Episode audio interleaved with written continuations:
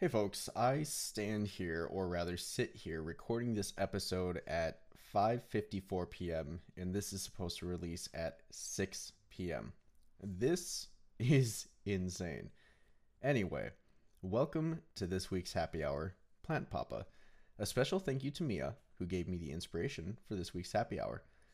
Growing plants from seed has been one of my greatest joys this spring. I constantly send updates to my families and friends because it excites the living crap out of me. And frankly, I just want to share the news with others. I mean, come on.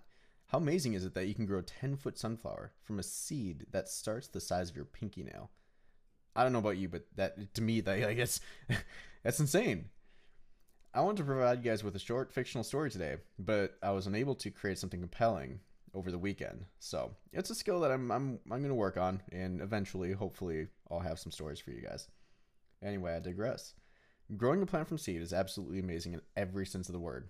This is the first year where I've really taken the bull by the horns and started growing edible plants. I'll be honest, I'm pretty decent at it. I'm currently in the process of growing hops, sunflowers, Roma tomatoes, cantaloupe, watermelon, and corn. All will succeed under my watch, guaranteed. Despite this being a hobby that can be relatively hands off, I take a very hands on approach. It could be that I'm new to this and I'm just genuinely curious. It could also be a testament to my uncertainty about how I'm managing these plants. Either way, it's rewarding as hell. My plant day is split into three sections morning, afternoon, and night. Sounds familiar, eh? Each morning, I wake up in excitement to see what's new with my plants. I will check my seedlings, make sure that they're doing well, see if they've popped out and emerged from the soil, and I also go to my more established plants and I physically manipulate them to kill critters, namely aphids, because aphids absolutely rock my sunflowers worlds. It's just terrible. Kill aphids. I, I don't like them. more more ladybugs, guys, please. In the afternoon, my routine is similar. I'll go out and squish more aphids, but mainly I'm out there to check in water levels, orientation of the plants. If the plant's looking slumped, I might have to come up with an artificial way to prop her up. Maybe one of my plants is dying and I simply need to figure out how to help. Either way, I'm there for routine maintenance. In the evening, I get to re- reap the rewards. I go out and look at the growth that I saw that day, pat myself on the back, and go to bed with a feeling of accomplishment, reminding myself that I tediously grew all of these plants from seed. Being a plant papa is pretty easy, as are most things, once you get into the routine of it. Today, I didn't spend as much time on the plants as I did a month ago.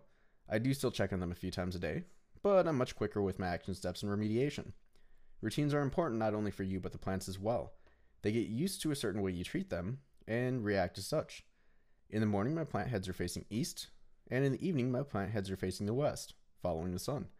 They're smart buggers that are slave to routine.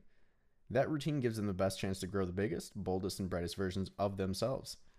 A healthy routine that drives you in the direction of growth throughout the various points of your day, week, month, year will have a similar effect on you. Thank you for listening to this week's happy hour, and I hope you enjoyed it. If you'd like to support me for as little as $1 a month, you can do so at anchor.fm slash Rooney E, R O U N I E E. Until next week, keep yourself happy.